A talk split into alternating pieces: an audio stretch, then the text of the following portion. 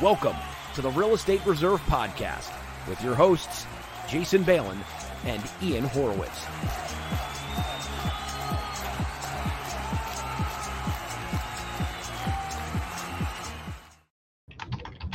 What's up? What's up? What's up, Ian?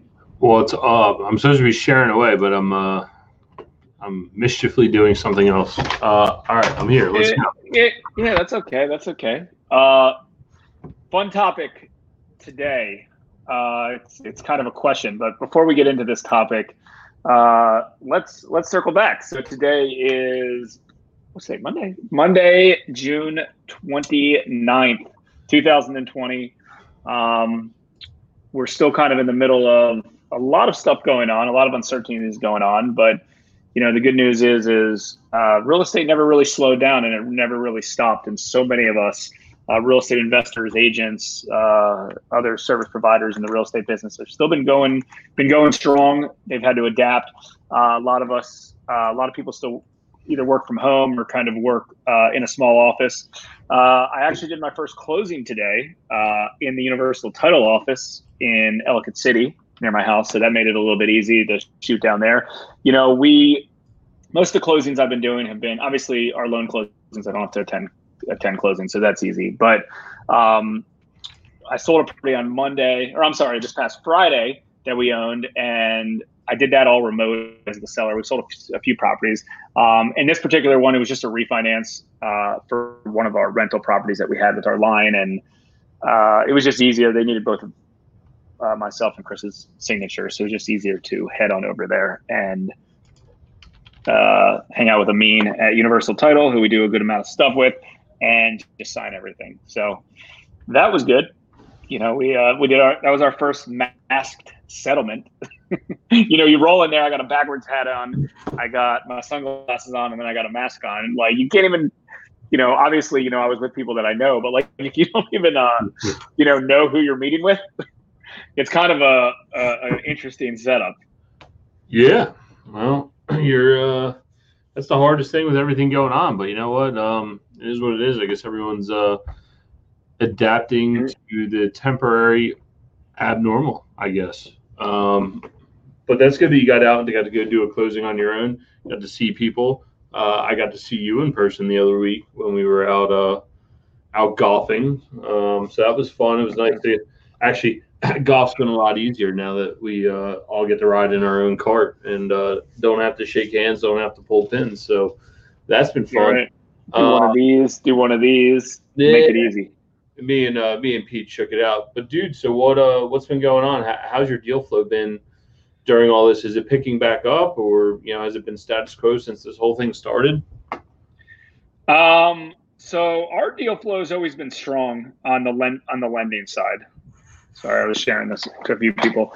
Um, our deal flow has always been uh, strong, kind of on uh, on the lending side. You know, still have seen a lot of opportunities throughout everything. But you know, the interesting thing is, and I've kind of shared this openly with you know internally with our partners, and then everyone else who's either watched the show or with you. But it's kind of interesting. I have a really good pulse of what's going on in the marketplace because I get I talk to a lot of real estate investors all the time, and a lot of them come to us to apply for a loan or uh, just to pick my brain to see kind of where we're at and what our terms are and what other people are doing there. So like over the last few months, I've really had a, a really good sense of what's going on and just, just based on the deal flow, just based on me talking to people, uh, filling out, they fill out loan applications, they call me. I just have a good sense of what's going on. Are they buying flips? Are they buying rentals?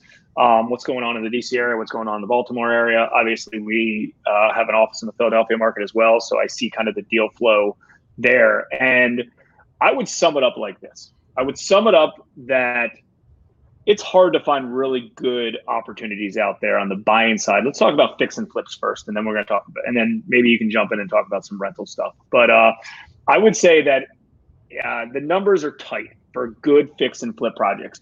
Do they exist? Absolutely. Are they tight? Absolutely. Um, I, I see some good ones and I see some bad ones. And the interesting thing is, is you know, a lot of the the bigger investors and a lot of the good investors that that do a lot of projects, and I shouldn't say good investors, but the higher volume investors that just because you do a lot of deals doesn't mean that you're good at doing deals.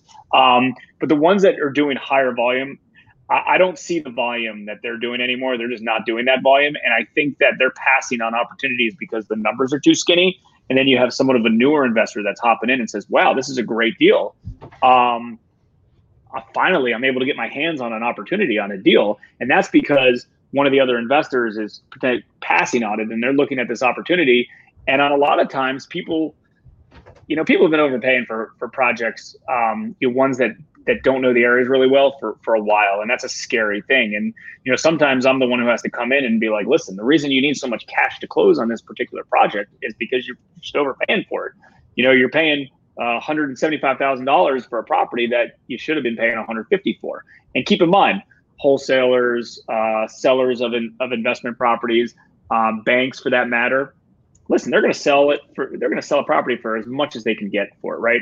So it's not up to them to do due diligence for you as the buyer. It's up to you to determine if you're paying a good price for it. So I see tons and tons and tons and tons of deal flow, but I'll tell you that a lot of the stuff that's coming through our desk, I think people are just overpaying for because they're desperate to get a deal. Um, and you know they want to kind of jump in and they and they want to find an opportunity. Now that's not the case for everybody, but I will say that I have seen that more now, uh, kind of than I have for the past. And I think a lot of investors justify this to themselves because they they know it's somewhat of a seller's market right now, and everything's flying off the shelves. Everything that's listed that's halfway decent is selling for at least ask, if not over ask. You can ask any real estate agent they'll state the same thing as long as it's a halfway decent asset. And I think that investors, some investors have in their head of, hey, if I buy this for this, it's going to sell it. You know, normally it would sell for this, but I think I could push it to this higher and higher and higher. And that's kind of a scary thought. Well, as you guys can tell, Jason is a lender by trade, and you can see how conservative he is in his nature. Uh, I don't disagree with some of his points, uh, but what I would like to say, you know, as an operator type, is that I do think deals exist out there, and I think there's a chance for people to go out and buy stuff. I think where the confusion lies, and I think this is what maybe is coming the underlying tone with Jason is um, is that things are flying off the shelf. So when you look at it, you're like, yeah, that's a deal that I wouldn't do. But people are buying because people are like, oh, the interest rates are only three percent, so they can afford more, which is causing people to pay more. Um, and everyone's saying there's this fury, but at some point this fury is going to stop.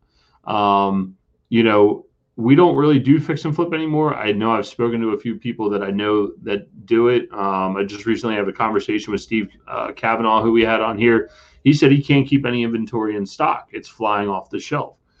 I think what it comes back to, um, and something that Jason hit on, is that make sure you understand your numbers. Make sure you understand the deal. Make sure you understand what it's going to take to get this deal across the finish line. What are you going to do if interest rates skyrocket overnight, right? Like, there's a lot of things that you need to be cautious of. I do think uh, you're now's a good time to make money in fix and flip. Um, it's not a preferred business model for myself, um, but I do think there's money to be had out there. However, the risks that you're willing to take, the length of the project, I think anybody that can compress the timeline of their project um, is going to win. Anybody that can keep their cost to a minimum, obviously, always is going to win. Um, anybody that's putting out a product that's going to sell faster than everybody else. I was talking to RJ the other day. He was telling us that they're getting multiple offers in like 72 hours. Um, I witnessed Dan's sister. She was up at our Creek house. Uh, she's a realtor up in Philadelphia. They had so many offers. They finally said, "That's it. This is the deadline. You're in or you're out." You know. Yeah. Um, so it is an interesting time. I know a lot of people, you know, economists uh, alike, are having issues understanding how the market is continuing to do so well when we have so much quote unquote uh, crazy stuff going on, you know. So you do need to be cautionary of the fluff out in the market. Um, and in the end, I think we're both saying the same thing: understand your numbers, understand how you're going to get the deal done, and keep it moving. You know. Yeah, and I think it actually, and I and I do agree. I think it is a good time to buy fix and flips, ones that are number one at your current experience level, right? Uh, if this is your first fix and flip, I wouldn't be doing a gigantic construction project. I'd be in a, a an, area that you can get an easy renovation done uh, and get it done quickly and on the market. But I do believe that there's good opportunities there. I see them, but I don't believe that they're falling in people's laps. I don't believe that someone could go on MLS and find a property and say, "Hey, uh, this has been on the market for 30 days. Uh, it seems like a good price. I should buy it." You know, a lot of people are not doing proper due diligence, and that's always the case. I mean, there's there's market cycles that deals will fall on your lap. You can jump on MLS, you you put out a bandit sign, and someone's going to call you, and and they're going to sell it for a fair, reasonable win-win deal. I don't see that happening that much right now, but I still have seen a heck of a lot of good deals, and some of them are on on MLS, and some of them are off MLS. But again, it's just like deal flow with it, with anything if you have 10 leads this week and you have to choose one of them, right? You're going to choose the best deal that you have. Yep. So, and, you know, if you have 10, 10 sellers or 10 off market deals or 10 uh, MLS deals and you have to pick one, like the, the numbers aren't great. People forget they got to put in the hard work. You know, yeah. imagine if you, imagine if you had 50 leads this week and you could pick one. I'm guessing that one deal is going. Jason, am I here by myself? What did he do? I don't know. Are we still live? We're still live. Jason was going. I don't know what the heck he did to me. He left me hanging I'm, here. I'm, I'm, I'm right here. Um, but you know, something that is interesting that I, I'm sorry, I'm watching myself in, in real time behind here. Um, but something that, you know, a lot of people need to be cautious of um, that's about to change right now is the fact that there is not another source of in, inventory besides what we're putting in the market banks are about to start being able to do foreclosures again. They have backed up inventory. Are they going to flood the market? Is it going to drop prices? Is there is there an inventory crunch? A lot of things are are um, about to potentially change because the economy is quote unquote opening back up. Um, these are all things that you need to watch, and you know things that you can't predict. That three months ago you're like, oh, this is the best time ever. Just like prior to COVID, everyone's like, there's no way anything will crash this economy. No, nothing will ever stop. Boom, COVID hot happens. Everyone's in a panic. After you know, as COVID's going on, everyone's like, no, no, it's going to go back. It's going to go back. And now, boom, here we are again. Where does it go? You know, so. I agree, and I'm gonna throw Jason Miles' comment on here because uh, I, I, had I'm somewhat in agreement with this uh, for the most part. He writes, "I'm staying away from buying rentals now because there's such an uncertainty of refinancing. If there's a shutdown again, great time to jump into flipping."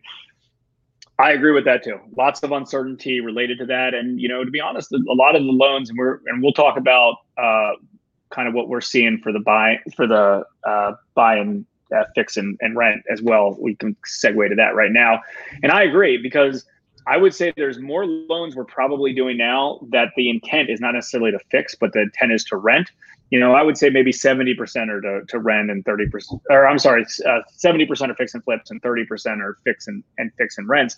And there is some uncertainty uh, in, in, there, especially if, um, I, I, mean, I believe banks, banks are, will always be, I, I believe will typically, there's always going to be capital for this particular uh, uh, type of venture in real estate investing. But again, you know, it might not be what you're used to, and it might be higher qualifications than you're used to. At the right credit score, at the at a low enough LTV, and at you know a favorable enough debt service coverage, banks will be in this space. They'll jump. They'll jump in this space. Now, obviously, times were very very aggressive over um, you know up to a few months ago, and and there was a lot of liquidity, and everybody was able to get refinancing on these things. But that's already tightened up. We all know that, and it's going to continue to get tight, tighten up. Now, I will tell you that, and I'm very vocal about institutional backed private loans compared to banks, hard money lenders. I believe that it's tough to have those lenders in the fix and flip space. I don't know how they can even be in the fix and flip, flip space. I don't think they make enough money. And I don't believe that they can underwrite on a national level for a construction project. There's just too many variables to not be a localized company. Now, that being said, I do believe that institutional lenders backed lenders, hard money lenders, whatever you call them, private lenders, whatever it is, um, I do believe they should be in the long term rental loans. I, I, I do. Um, I think there's money to be there. I think it's easier to underwrite. Um, I, I, absolutely, I always have believed that there should that there should always be plenty of capital available on a rental property. That does, doesn't necessarily mean 100% LTV of a rental property. What I mean by that is, you know, get yourself a good equity position, maybe a 70%, right? So the value is a hundred thousand dollars. Let's say it rents out for a thousand bucks a month, and uh, institutional backed, so, you know, something Wall Street backed or something cheap capital backed gives you a seventy percent LTV deal. And if you buy it at a good price, um, and it's rented out, then you need less cash into the deal. If you buy it at retail, uh, you have to put more cash into the deal. And you know the numbers still potentially work. I've I've always believed that there should be a, a good product for that, and I know that product kind of disappeared. Although obviously there's signs um, and and people stating that the, those products are back now. Um, so hopefully, income producing rental properties will continue to stay because I'll tell you. There's a lot of deals that don't work for fix and flips, but they do still work for rentals. They're still decent uh, what looks to be on the surface decent rental properties out there. And I, I mean, I know Ian, you you kind of switched your focus to you know some larger projects, and uh, you know you already have a good bucket of of single family rentals, but. I, I'm guessing that you probably still see maybe not home run opportunities, but opportunities that, that still would fit your investing model. yeah, I think there's there, there's deals out there. Um, you know, prior to this, we we had slowed down probably I would say almost eight months prior to this, we were slowing down just because deals were compressing so much, debt wasn't that good. Um, you know, I'd like to comment towards Jason is that there is debt options out there. We're actually in the process of refinancing our entire portfolio with a local bank, um, and they're more than happy to do it. And it's a new relationship. Um, so that being said, the, the deals are out there. Um, the banks are out there, uh, and I do think you can find deals that fit in your wheelhouse. Um, again, it comes back to knowing your timeline, knowing your project, knowing what you want to get done, and knowing how you're going to refinance it over and over and over again. Um, and I think now more than ever, and I think we discussed this and we've hammered this point home over and over and over again, is there is no better time than now to completely understand your business model.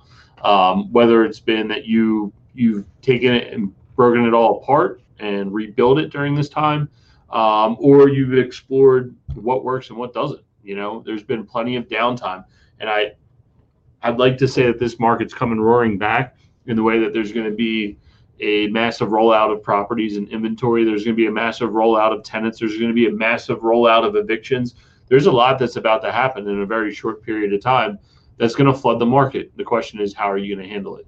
Um, to what you're saying in regards to looking at bigger projects. It's just it's worked in our advantage to what we have, and we knew that that sure we cut our teeth on small projects, but after a while you see the economies of scale and say, okay, well we can do this really well. Why not dedicate our our our um, services or dedicate what we're good at to a larger project and really hit a home run. Um, but it's all relative. It all goes back to understanding your. I think in the core of it, you know, everything we're talking about today, it all goes back to understanding your business model. And if you don't understand your business model, what you're good at, what you're not good at, none of this exists. You don't exist as a lender. I don't exist as a rental operator. Uh, we don't even sure. sit here today and talk to anybody about what our beliefs are. You know. Sure. Yeah. So if anyone wants to comment related to how they're personally seeing deal, deal flow, if they're a real estate agent, if they're a real estate investor, buy and hold investor, fix and flip, or another lender, whatever it is, curious your thoughts even if you're not in the local market. I'm curious your thoughts on the market. Is it good? Is it bad? Is it the same? Is it has it been has it been the same? Um, I mean, we yeah. have good. I we go ahead. I was just going to say, you know, and the reason we've landed on some larger projects is, I think recently there's been a time that you know, I think a lot of people were holding on and saying, "Oh, another year, another year, another year." I, I think COVID struck a nerve. Everything that's going on in the world has struck a nerve with some people just to say, I want to change, I want to sell, I want to do this, I want to do that. Life's too short, whatever it may be. Um, there has been some interesting inventory coming across the desk. Um, and a lot of the reasons are the same. You know, people want to retire, or people are going through this, or they're going through that. I think COVID helped exploit some of those things for some people and has really sped up the process. And I, I think there's going to be more and more good inventory coming about. Yeah, I mean, what you said earlier is, you know, who's going to be prepared and, and where's it going to come? You know, prepared in both ways. You know, that is somewhat of a scary thing. Um, and as inventory comes up, I mean, you're talking about inventory for real estate investors to buy, buy and fix and buy and rent, right? Okay, not not inven, you know, not to selling inventory quickly like the current weird sellers market we're in now. I mean, I I don't know what will happen. I mean, obviously, for that to happen, there has to be some sort of softening in the market and enough pain in the market, which doesn't now before that before that currently happens. So, not that I know what's going to happen. You know, the the, the second you think you know what's going to happen is the time that you're going to get kicked in the ass. It's that simple. As soon as you think you have something figured out, you're going to trip and fall and get hurt. Um, so you know, every every day is kind of a learning experience, and every day, you know, we're kind of taking it, um, and, and everybody should be, and be like, okay, well, uh, you know, where are we at now and stuff? Maybe I bought a property for a hundred thousand dollars today. Maybe tomorrow I'll pay one ten. Maybe the next day I'll pay ninety. Right? You know, you have to adjust, um, and you got to be in, you got to be in the trenches every day to kind of understand and to try to figure out kind of the the best options. But if I had to guess, going back to that, if I had to guess, I would say that this seller's market where we're at is going to stay where it's at probably through the summer, probably through uh, the early fall. And then I'm a little nervous that this whole thing is just going to implode overnight. Everything, the floors is going to drop from under us. And if that happens, that is a scary thing. When when COVID hit, it actually was it, it, actually didn't really like overnight, at least in the real estate, it, you know, affected a lot of people in a lot of industries, but at least in like the real estate industry, yeah, it was hard to go buy projects over here. But guess what? Over here, we were able to sell projects for more, right? And over here, yeah, the projects were harder to find, but the interest rates were lower.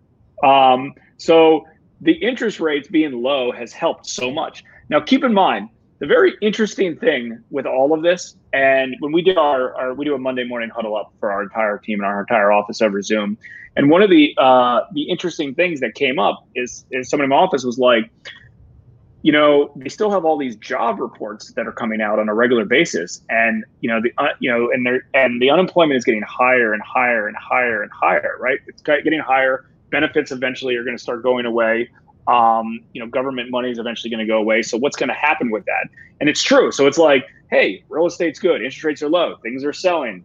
Um, not business as usual, but like the, the the market's good. But then at the same time, you have unemployment over here that's at an all-time high, and it just keeps it keeps increasing. Um, and there's an argument related to you know, depending on what type of uh, asset classes you invest in, who's more affected and who's not affected um, related you know, related to that.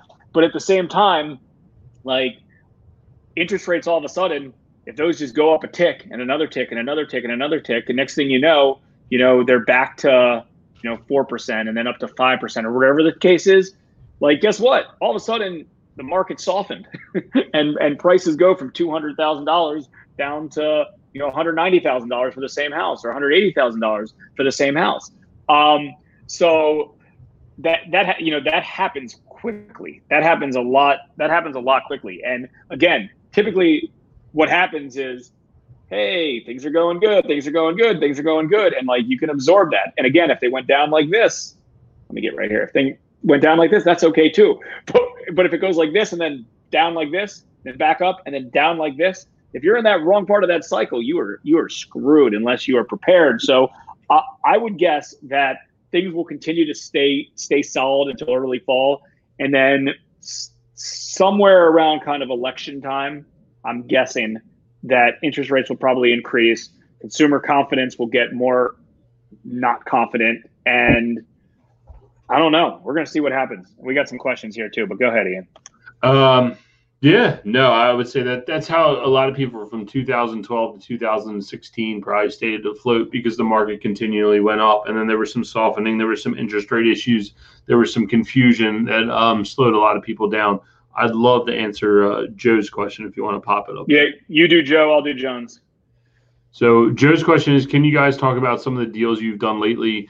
Buy and flip as well as buy and hold and what type of financing, et cetera. So currently, I haven't done anything uh, on a single family level. Um, we did recently, right at the end, right when COVID started, we finished up a warehouse that we wound up selling um, that was successful, even though all that was going on. Um, and we were able to close it.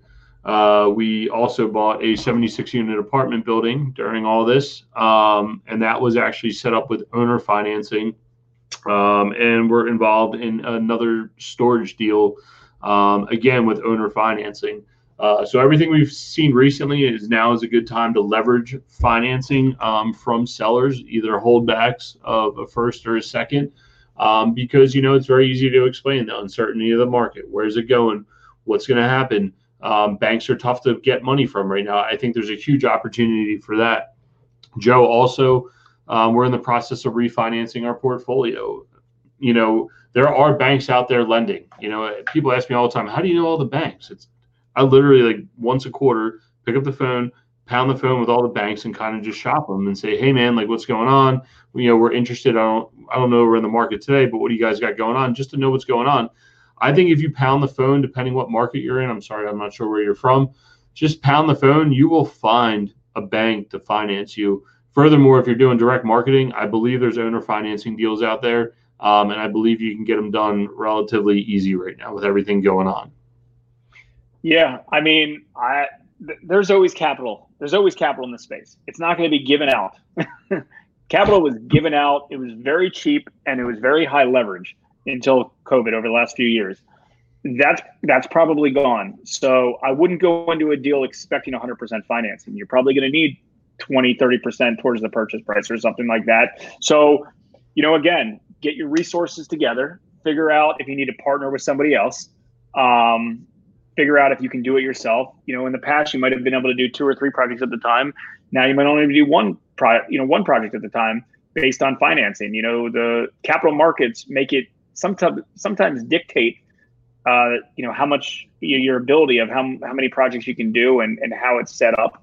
But listen, uh, I'm a big advocate of putting skin in, into deals, not just because I'm a lender and wear an underwriter hat. I think it's important. I think it's important. If you do a 90, if you were doing a 90% purchase and 100% construction loan with one of those institutional backed lenders, and deal and deal start, you know, the deal starts going sideways and the market starts going sideways, you're in a tough predicament. You're in a tough spot. It's going to be hard to get out of that.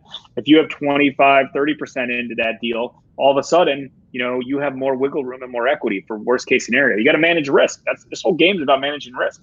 I'm not saying don't go all in and, and try to, you know, make this thing, you know, make it work on it, but like you got to be careful. So, um, let me, eh, but but banks are but banks are lending. Hard money lenders are lending. Private investors lending. 401k and self-directed IRA lenders. They, there's capital out there.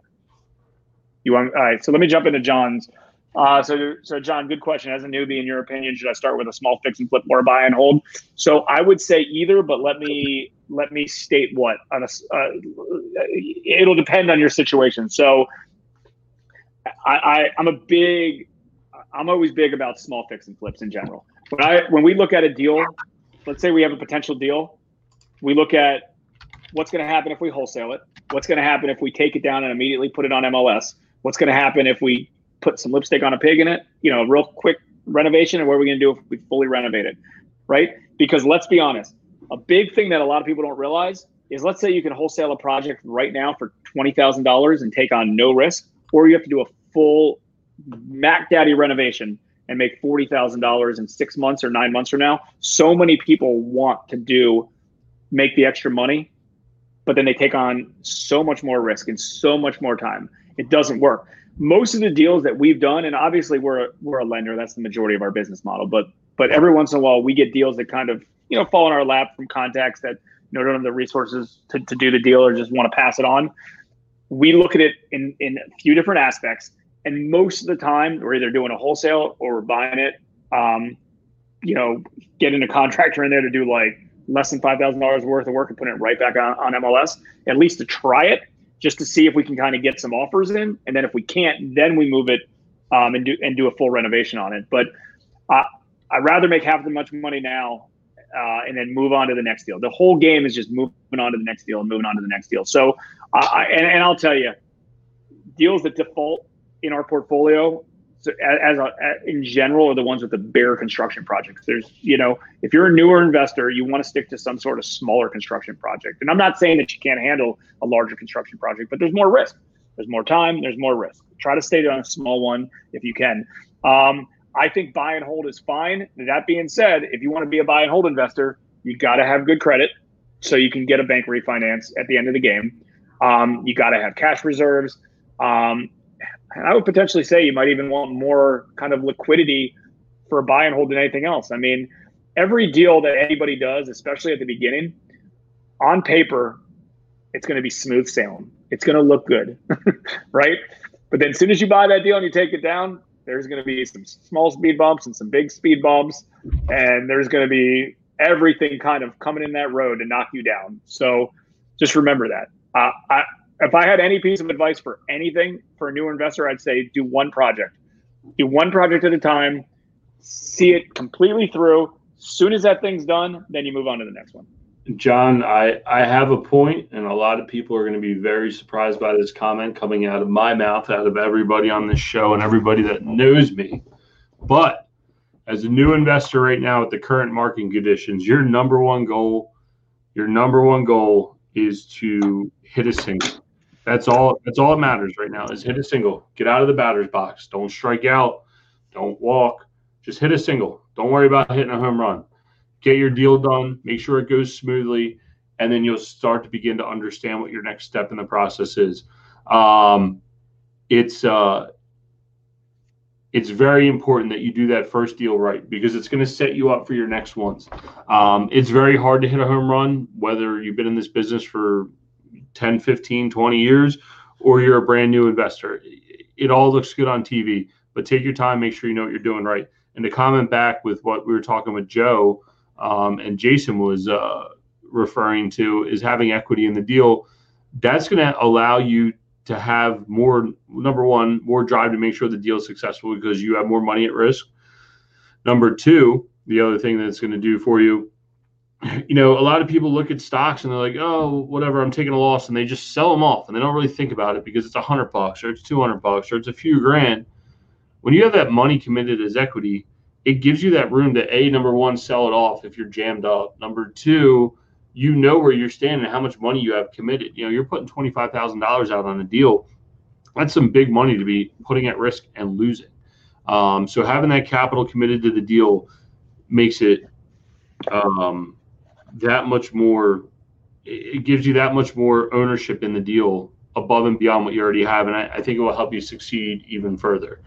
Um, and joe i see jason's got that one up. Yeah that, that deal was a home run. It was teed up when we got there. All we had to do was come in and and literally we were basically a pinch runner. Like it, it, was that easy. We didn't really have to do anything. So uh, we'll do a yes, you did. Yes, you did. I mean, you you worked hard on that deal. Like you do on every deal. Like you got it. The thing is, the guy teed up the first part of the deal. You know what I mean? Like he teed up. The seller was ready to go. You know. I understand, but like you still had the credibility of being involved and doing stuff and understanding the business model.